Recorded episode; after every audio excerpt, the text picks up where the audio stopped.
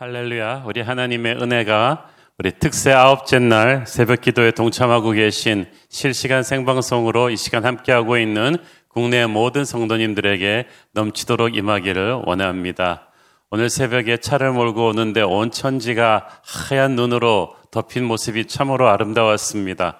제가 차에서 그 유튜브에 보면은 평안하게 듣는 크리스마스 캐롤 찬양 그 노래 그게 있는데 그걸 들으면서 오니까 고요한 밤 거룩한 밤을 연주하는 걸 들으면서 새벽 기도를 왔어요. 세상은 온통 시끄럽지만 그래 정말 크리스마스구나. 우리가 어릴 때 그 정말 새벽송 부르던 생각도 나고 세상을 보면은 정말 절망스러운데 그때나 지금이나 눈을 들어 하늘을 보면 크리스마스의 별이 반짝입니다. 온 세상을 덮는 눈처럼 하나님은 항상 이 세상을 사랑으로 덮고 계십니다. 그래서 우리가 다시 한번 소망을 가지고 이 하루를 시작할 수 있는 줄로 믿습니다. 어제에 이어서 계속해서 바울의 유럽 선교 여정을 살펴봅니다. 바울은 유럽으로 건너오자마자 빌립보, 데살로니가, 베레아 이 세 도시에 복음을 전파하고 교회들을 세우면서 엄청난 부흥의 불길을 일으켜 갑니다. 바울은 짧은 시간만 스쳐도 그 도시를 완전히 성령의 바람으로 뒤집어 버리는 것을 볼 수가 있었습니다. 수많은 사람들이 예수를 믿거나 아니면 그 도시 또 어둠의 세력들이 총골기에서 일어나서 온갖 방해와 핍박을 가하는 것을 볼 수가 있었습니다. 어제 우리는 바울의 제자들이 이제 바울을 탈출시켜 가지고 배편으로 그리스도에서도 아테네로 아덴으로 내려보내는 장면까지 살펴보았는데요. 오늘은 바울의 아테네 선교를 다룹니다. 그리스, 특히 아테네는 인류 역사에 위대한 족적을 남기는 유명한 철학자들을 많이 배출한 것입니다. 소크라테스, 플라톤, 에피쿠로스, 아리스토텔레스의 고향이 다 여기입니다. 당시 철학을 비롯해서 문화, 예술 방면에서도 최정상의 자리를 차지하고 있던 도시가 바로 아테네입니다. 오늘날 서구 문명의 발상지가 바로 이곳입니다. 하나님께서 바로 이 아테네로 바울을 보내셨습니다. 바울은 당시 문화와 역사와 예술의 최첨단을 달리는 대도시 한복판으로 복음을 가지고 들어갑니다. 도시란 곳은 원래 화려해 보이지만 온갖 세상의 죄악과 더러운 사상들이 들끓는 곳입니다. 음란과 이 돈 욕심과 폭력이 들끓는 현대판 소돔과 고모라와도 같습니다. 인간의 교만이 극에 달하는 바벨탑과도 같습니다. 이 도시는 화려한 건물과 패션과 외모로 치장되어 있지만 그 속내는 너무나 시커먼 죄로 물든 곳입니다. 그래서 이 도시 사람들에게 반드시 복음이 전해져야 하는데 이 보니까 사도행전에 보면 이런 도시들을 거점으로 사도 바울의 이 전도 여정이 진행되고 있음을 볼 수가 있습니다. 16절 읽습니다. 바울이 아덴에서 그들을 기다리다가 그 성에 우상이 가득한 것을 보고 마음에 격분하여 먼저 아테네에 도착한 바울은 동역자인 디모데와 신라가 뒤쫓아서 도착하기를 기다리고 있었습니다. 그렇지만 사울이 아, 바울이 워낙 활동적인 사람이잖아요. 가만히 집에 못 있는 사람입니다. 그래서 혼자서 아테네 도시 곳곳을 돌아다녀 보았습니다. 아테네는 이때까지 바울이 다녀본 도시들 중에서 가장 대도시였어요. 헬라 문명의 중심지답게 아까 사진으로 보여드린 엄청난 건축물들과 위대한 이 최첨단 문물들이 가득 찬 곳이었습니다. 얼마나 입이 쫙 벌어지도록 대단한 구경거리가 많았겠습니까? 보통 사람은 이 아테네 관광하면서 마치 서울 처음 온 시골 사람처럼 입이 쫙 벌어졌을 것입니다. 와, 와, 그랬겠죠. 그러나 바울은 관광 온 사람이 아닙니다. 세상적인 눈으로 그 도시를 보지 않았습니다. 하나님의 눈으로 봤습니다. 역사적 관점에서는 세계를 지배하는 찬란한 문명이었는지 몰라도 하나님을 경외하는 바울의 눈에는 온갖 헛되고 어리석은 우상 신전들이 가득한 곳이었습니다. 아테네의 위대한 건물들은 다 우상 신전이었고 거기에 있는 조각품들은 다 우상 신들을 조각한 것이었습니다.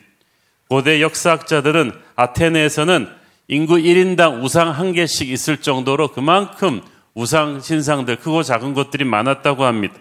어딜 가든지 길거리나 건물에 추 늘어서 있어요.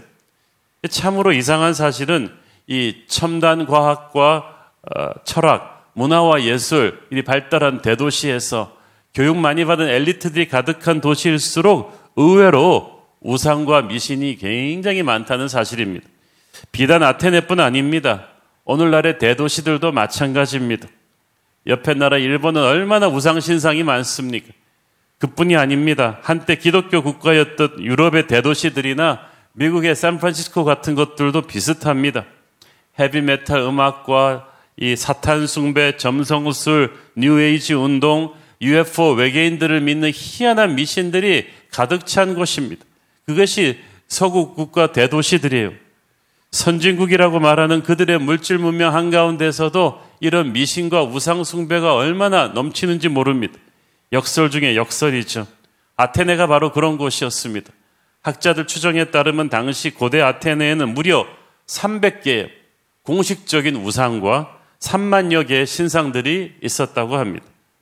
그래서 이 바울이 미신과 우상으로 가득 찬 아테네를 돌아보고 마음에 격분이 일어났다고 했어요. 이것은 우상에 대한 분노요, 죄에 대한 분노요, 이 모든 것들을 뒤에서 조정하고 이 도시를 장악하고 있는 어둠의 권세에 대한 분노였습니다. 우리에게 이런 분노가 필요합니다. 이게 있어야 선교해요. 여러분은 주로 어떨 때 분노하십니까? 우리 집값이 떨어질 때 분노하십니까? 우리 자신의 이익이 걸릴 때는 아주 화를 잘 냅니다. 그러나 하나님의 영광이 훼손될 때는 뭐 우리는 그럴 수도 있지 뭐 그러면서 넘어가는 경우가 대부분입니다. 근데 바울은 아닙니다. 그는 아테네의 우상들이 가득한 곳을 보면서 하나님의 영광이 훼손되는 것에 대한 거룩한 분노가 일어났어요. 성령의 사람은 거룩한 분노가 있습니다. 하나님이 다스려야 되는 도시, 하나님이 높임을 받으셔야 되는 도시에 이 우상들이 하나님의 영광을 다 잠식해 먹고 있으니까 분노가 일어난 거예요.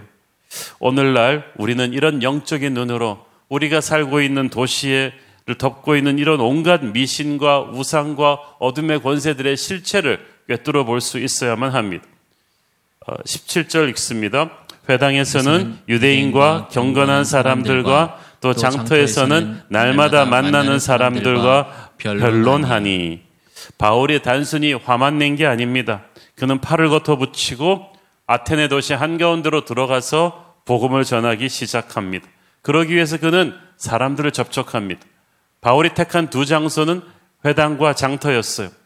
거기서 유대인들과 경건한 지식인들을 그래서 회당에서 만나서 복음을 전하고 둘째는 장터입니다. 여기는 불특정 다수가 모인 곳이 온갖 종류의 사람들이 다 모여서 시끄럽게 북적거리는 곳이죠. 어, 우리로 말하면 명동 한복판 이런 곳입니다. 거기서 상인들과 대중들에게 복음을 전합니다. 그 당시 헬라인들은 이 레토릭, 수사학이 발달했어요. 말로 토론하기를 즐겨 했습니다. 그래서 거리 곳곳에서 최근에 아주 철학이나 정치 동향에 대해서 온갖 학자들과 엘리트들이 토론하고 논쟁하는 장면을 흔히 볼 수 있었습니다. 특별히 그들은 외지에서 들어온 사람들이 새로운 사상을 가지고 와서 이야기할 때는 굉장히 관심을 가지고 많이 모여들었어요. 바울은 그런 아테네의 문화적인 이점을 10분 활용한 것입니다. 어, 18절 읽습니다.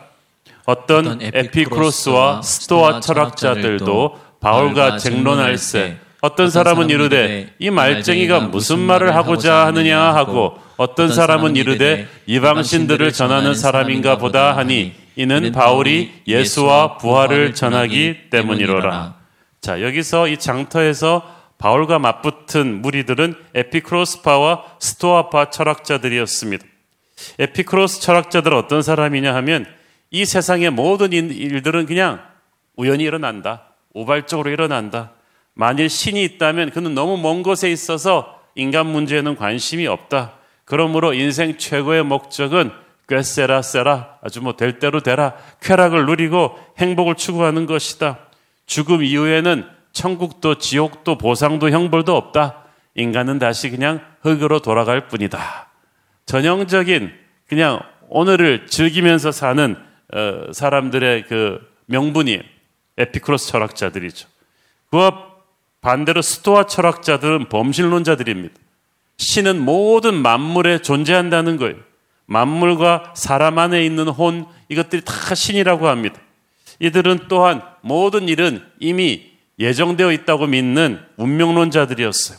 그래서 에피크로스파드로 가는 상반되는 금욕주의자들이었죠. 그 당시 고대 아테네의 철학을 양분하고 있는 사람들이 이 땅에서 마음껏 즐겨라는 에피크로스 철학자들과 아, 모든 것은 신이다.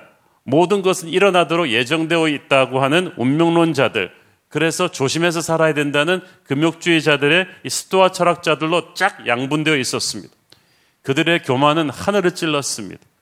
그러나 하나님의 지혜는 이들 고대 그리스의 철학자들과는 비교도 할 수 없을 만큼 뛰어난 것입니다. 복음은 세상의 그 어떤 샤프한 학문보다도 더 뛰어납니다. 고린도 전서 3장 19절 20절 시작. 이 세상 지혜는 하나님께 어리석은 것이니 기록된 바 하나님은 지혜 있는 자들로 하여금 자기 꾀에 빠지게 하시느니라 하였고 또 주께서 지혜 있는 자들의 생각을 헛것으로 하신다 하셨느니라. 아무리 똑똑한 척 해봤자 하나님은 그걸 다 헛것이라고 안다는 거예요. 여러분, 세상적으로 배웠다 하는 사람들, 똑똑하다는 사람들의 논리와 언변에 주눅들지 말기를 바랍니다. 우리 안에 계신 이가 세상에 있는 자보다 크십니다. 근데 18절을 보면 이들 아테네 인텔리들이 바울과 논쟁을 벌이다가 충격을 받습니다. 그들은 바울을 말쟁이라고 했습니다. 이 말쟁이라는 헬라어는 잡다한 지식을 쓸어 담는 자라는 아주 멸시하는 뜻으로 쓰였는데 또 바울을 이방 신들을 전하는 사람.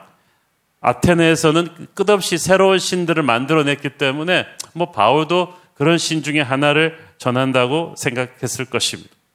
근데 바울이 누굽니까? 그는 로마 시민입니다. 로마의 교육을 많이 받은 사람입니다. 하려고만 했으면 철학 이야기, 정치 이야기를 많이 할 수 있었을 것입니다. 그러나 바울은 예수님과 부활의 이야기를 하기 시작합니다. 어떤 대화가 나와도 그쪽으로 이야기를 몰고 갑니다. 이게 아테네 사람들에게 강렬한 충격을 줬습니다. 말해보니까 굉장히 교육 수준이 높은 사람 같은데 이 사람들이 자기들은 우상신들에 대해서 얘기할 때 장난하듯이 말하는데 바울이 예수님에 대해서 이야기할 때는 목숨 걸고 하거든요. 엄청난 확신과 사랑하는 연인을 전하는 그런 기분으로 아주 그냥 뜨겁게 하니까 충격을 받았어. 예수 믿는 사람은 항상 온몸을 던져서 예수님 이야기를 할 때 가장 힘이 있습니다. 우리가 예수님 이야기 할 때는 해외 토픽에 나오는 그런 뉴스를 말하는 것이 아닙니다. 우리를 구원하신 십자가의 예수님을 생명 걸고 전하는 거예요. 그렇게 이야기할 때 우리는 세상 사람들의 마음에 충격을 줄 수 있습니다. 고린도 전서 1장 22절, 24절을 보십시오. 유대인은 표적을 구하고 헬라인은 지혜를 찾으나 우리는 십자가에 못 박힌 그리스도를 전하니 유대인에게는 거리끼는 것이요 이방인에게는 미련한 것이로되 오직 부르심을 받은 자들에게는 유대인이나 헬라인이나 그리스도는 하나님의 능력이요 하나님의 지혜로다. 그래서 바울이 회당에서는 유대인들에게 장터에서는 헬라인들에게 이 예수님의 이야기를 계속 전한 거예요. 예수님 안에 하나님의 능력이 있기 때문이죠. 예수님 안에 하나님의 지혜가 있기 때문입니다. 그런데 오늘날 우리 크리스천들은 세상 속에서 주눅 들어가지고 너무 예수님 이야기 안 합니다. 예수님께서는 때를 얻든지 못 얻든지 복음을 전하라고 하셨는데 우리는 지금 세상 앞에서 너무 예수님을 부끄러워하고 있어. 하나님을 믿는 우리가 하나님의 은혜로 구원받았다는 우리가 하나님께 인생을 드렸다는 우리가 세상에서 왕따 당할까봐 조금 욕먹을까봐 오해받을까봐 핍박받을까봐 두려워서 너무 예수님 이야기를 안 합니다. 그러나 여러분, 예수님 이야기를 하면 촌스럽게 보일 거야, 사람들이 싫어할 거야, 나를 이상한 사람으로 볼 거야, 이런 모든 생각들은 마귀가 주는 생각이에요. 오히려 우리가 기도하고 담대하게 하나님 이야기를 하면 저 아테네 사람들처럼 오히려 관심을 가지고 이 이야기를 더 들어보려는 사람들이 의외로 많습니다. 회사 사람들끼리 모여 앉아서 아파트 주민들끼리 동창들끼리 모여 앉아서 어차피 나누는 대화의 주제가 뻔하지 않습니까? 정치인들 욕하고 살림살이 걱정하고 연예인 스캔들 이야기하고 자식 얘기하고 코로나 방역 이야기하고 그런데 세상 사람들과 비슷한 주제로 백날 떠들어 봐야 마음에 허무감만 오고 무슨 도움이 됩니까? 하나님의 사람들은 사도 바울처럼 모든 대화에서 예수님을 전할 기회를 찾아야만 합니다. 우리가 있는 곳이 선교지요. 우리 모두가 선교사이기 때문이에요. 19절 읽습니다. 어, 아, 본문 말씀 19절. 그를 붙들어 아레오박으로 가며 말하기를 네가 말하는 이 새로운 가르침이 무엇인지 우리가 알 수 있겠느냐. 아테네 사람들은 바울을 붙잡아서 아레오박으로 데려갔다고 했습니다. 이 아레오바구가 어디냐 하면 지금의 이 파르테논 신전이 있는 지역입니다. 당시 재판과 인법을 주도했던 아테네 의회 모임 장소였어요. 우리가 아테네 그때 성지순례 가면서도 한번 들렸었는데 정말 그 도시 아주 높은 우리로 말하면 남산 같은 높은 힐에 위치한 아주 정망 좋은 곳이었어요. 그래서 아테네의 화제가 되는 종교 도덕을 논쟁하는 곳이기도 했습니다. 소크라테스도 여기서 재판을 받았죠. 그래서 아테네 사람들은 가장 그 도시에 집중이 되는 스타 강사들을 여기다 세웁니다. 아테네 사람들은 이곳에서 많은 사람들이 바울의 말을 들어보기를 원했던 거예요. 네가 말하는 이 새로운 가르침을 우리가 좀 듣고 싶다. 이렇게 분위기가 형성이 되었습니다. 21절 읽습니다. 모든 아덴 사람과 거기서 나그네 된 외국인들이 가장 새로운 것을 말하고 듣는 것 위에는 달리 시간을 쓰지 않음이더라. 이 아테네 사람들의 이 지적인 욕구, 새로운 지식인들이 왔다 그러면 듣고자 하는 욕구가 대단했어요. 그래서 아마 세계를 지배하는 이런 어, 문명을 꽃피울 수 있었는지도 모르죠. 그래서 바울이 뜻하지 않게 아테네의 정치와 학문과 문화의 중심 스테이지인 아레스바고에 딱 서게 되었어. 하스팟에 하나님이 세워주신 거예요. 수많은 아테네 지식인들이 광장을 가득 메우고 그를 주시하고 있었습니다. 참, 이건 기획된 전도 집회가 아닌데 하나님이 그냥 딱 그 기회를 주신 거예요. 그래서 전혀 뜻하지 않은 타이밍에 하나님께서 우리에게 복음을 전할 기회를 주시는 때가 있습니다. 이 자리에서 바울이 공식적으로 아테네 군중에게 하는 웅변의 서두가 참 놀랍습니다. 22절 바울이 아레오바고 가운데 서서 말하되 아덴 사람들아 너희를 보니 범사에 종교심이 많도다. 바울이 참 지혜로운 사람들이에요. 보통 유대인들한테 설교할 땐 예수님은 뭐 너희 회출한 무덤아 그러면서 회개를 촉구하셨고 또 회당에서 설교할 때 바울은 너희들의 조상이 너희들의 율법이 그러면서 구약 성경과 연관을 시켰어. 그런데 아테네 사람들은 구약 성경 전혀 모르는 모든 것이 신이라는 범신론자들이잖아요. 접근하는 어프로치가 완전히 달랐습니다. 어, 바울은 아테네 도시 전역에 가득한 우상들을 보고 분노가 일었지만 겉으로 그렇게 표현하지 않았어요. 오히려 아 너희를 보니까 범사에 종교심이 많도다. 그 말은 너희들이 참 신앙심이 깊구나. 아테네 사람들이 기분이 좋아졌을 것입니다. 아테네 사람들은 이 지적 프라이드가 대단하거든요. 그래서 철학적이다, 종교적이다라고 누가 말해주면 굉장히 그걸 칭찬으로 알았습니다. 아, 바울은 이렇게 상대방의 기분을 좋게 해주면서 접촉점을 만들고 마음의 빗장을 열고 이제 전도하기 시작합니다. 이렇게 우리가 처음 전도할 때 그 사람의 마음의 빗장을 여는 것이 굉장히 중요합니다. 이것은 세상과 타협하는 게 아닙니다. 비둘기처럼 순결하게 뱀처럼 지혜롭게 접근하는 거예요. 그렇게 해서 공감대를 형성해서 일단 다리를 놔야 복음을 전할 수 있지 않겠습니까? 어, 아직 복음을 듣지 못해서 하나님의 진리를 알지 못하는 사람들에게 너희 죄인들아 라고 시작하면 안 되겠죠. 아직 죄의 실체가 뭔지도 모르는데. 의로우신 예수님을, 진리이신 예수님을 제대로 소개하는 것이 먼저입니다. 그 많은 우상들을 두고 보면서 분노한 바울이었지만 살짝 돌려서 얘기합니다. 어, 23절 시작. 내가 두루다니며 너희가 위하는 것들을 보다가 알지 못하는 신에게라고 새긴 단도 보았으니 그런즉 너희가 알지 못하고 위하는 그것을 내가 너희에게 알게 하리라. 얼마나 신들이 많으면 우리가 혹시 알지 못하는 신을 skip하고 넘어갔을까봐 그런 신들까지 있는 거예요. 그래서 너희들이 얼마나 신앙심이 뜨거우면 그런 신까지 찾으려고 하는가? 내가 그 신을 너에게 알려주겠다. 라고 하나님을 소개하는 거예요. 오늘은 24절까지만 합니다. 24절 시작. 우주와 그 가운데 있는 만물을 지으신 하나님께서는 천지의 주제신이 손으로 지은 전에 계시지 아니하시고 첫째 하나님은 우주와 그 가운데 만물을 창조하신 창조주이시다. 너희들은 만물 안에 다 신이라고 하는데 뭐 바다에도 바다도 포세이돈 신이 있고 뭐 산에도 신이 있고 하는데 그 모든 것은 신들이 아니라 창조물이다. 하나님이 그 모든 것을 창조하신 창조주이시다. 창조주를 부인한다는 것은 마치 부모를 부인하는 자식과도 같습니다. 하나님이 안 계셨다면 창조물인 우리도 없습니다. 그러므로 우리는 하나님을 부인할 수가 없어요. 둘째, 그 하나님은 천지의 주제이시다. The Lord of Heaven and Earth. 그 말은 무슨 말이냐 하면 하나님이 이 땅을 만드셨을 뿐 아니라 다스리시는 분이시다. 어떤 사람들은 하나님이 세상을 만들어 놓고 그냥 방치했기 때문에 세상이 이 지경이 되었다고 하는데 하나님은 세상을 방치해 놓지 않고 다스리고 계세요. 인간들이 굉장히 많이 망가뜨려 놓았지만 하나님이 이걸 붙들고 계세요. 해가 뜨고 지는 거, 계절이 바뀌는 거 다 하나님이 세상을 다스리고 계신다는 증거입니다.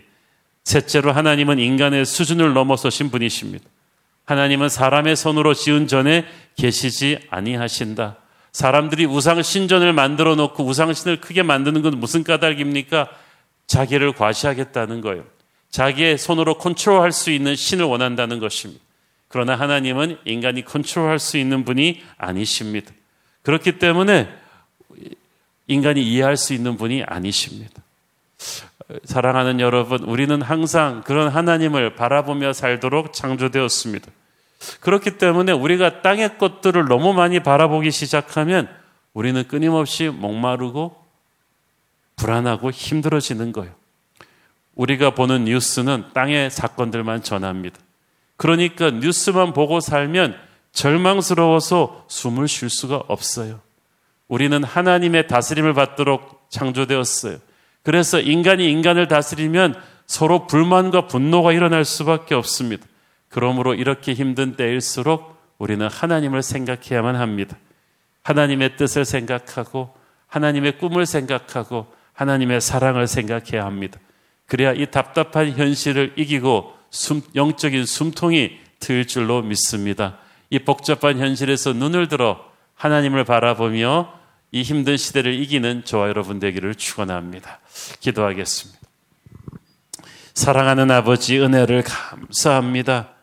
온갖 우상들이 미신들이 가득했던 화려한 도시 아테네처럼 이 화려한 도시 서울도 얼마나 우상 숭배가 많고 미신이 많습니까? 그래서 사람들이 너무나 음란하고 너무나 돈 밝히고 너무나 서로 용서가 없이 잔인하고 사나운 땅입니다. 하나님 불쌍히 여겨 주옵소서 여기에 우리 믿음의 백성들을 왜 두셨습니까? 주님의 빛을 전하는 증인들이 되라고 두셨습니다. 하나님 기도하옵고는 기는 우리가 이 힘든 시국일수록 눈을 들어 주님을 보면서 주님을 생각하고 주님을 전하며 살게 하여 주옵소서. 예수님 이름으로 기도했습니다. 아멘.